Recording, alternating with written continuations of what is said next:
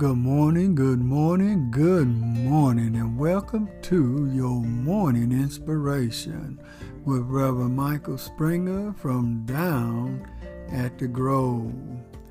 Our morning scripture will come to us from the book of Jeremiah, the 18th chapter, verse 1 through 6. The word which came to Jeremiah from the Lord, saying, Arise and go down to the potter's house, and there I will cause thee to hear my words. Then I went down to the potter's house, and behold, he wrought a work on the wheels. And the vessel that he made of clay were marred into the hand of the potter. So he made it again another vessel, as seemed good to the potter to make it. Then the Lord of the then the word of the Lord came to me, saying, O house of Israel, cannot I do with you as this potter? Says the Lord, Behold, as the clay is in the potter's hand, so are ye in mine hands, O house of Israel. Redeemed broken pieces of life. God wants to redeem the pieces of broken lives. He wants to repair those broken pieces into something worthwhile.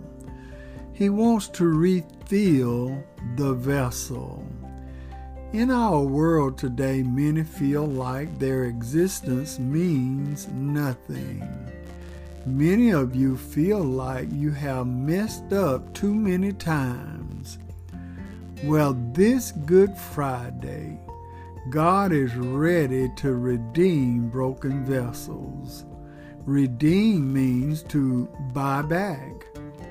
God desires to buy back the broken pieces of your life. It doesn't matter how broken up your life may be. It doesn't matter what you have done or where you have been. God wants to buy back and buy you back. Jesus Christ paid the debt that was necessary for our salvation.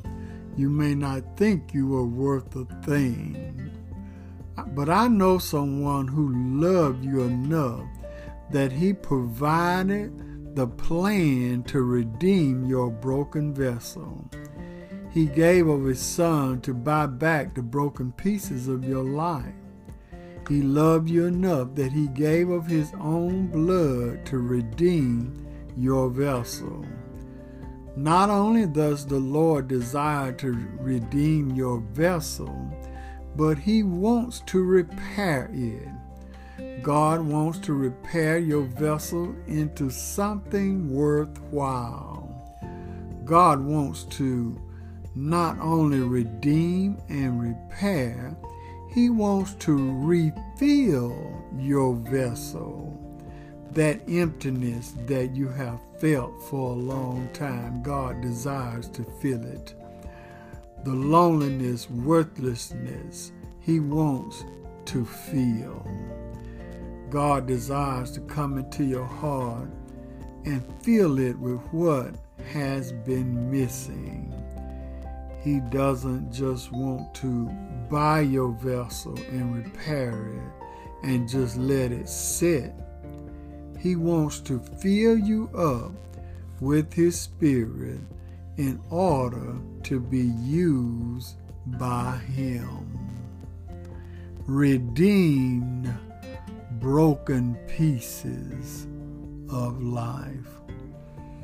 Amen. Let us pray.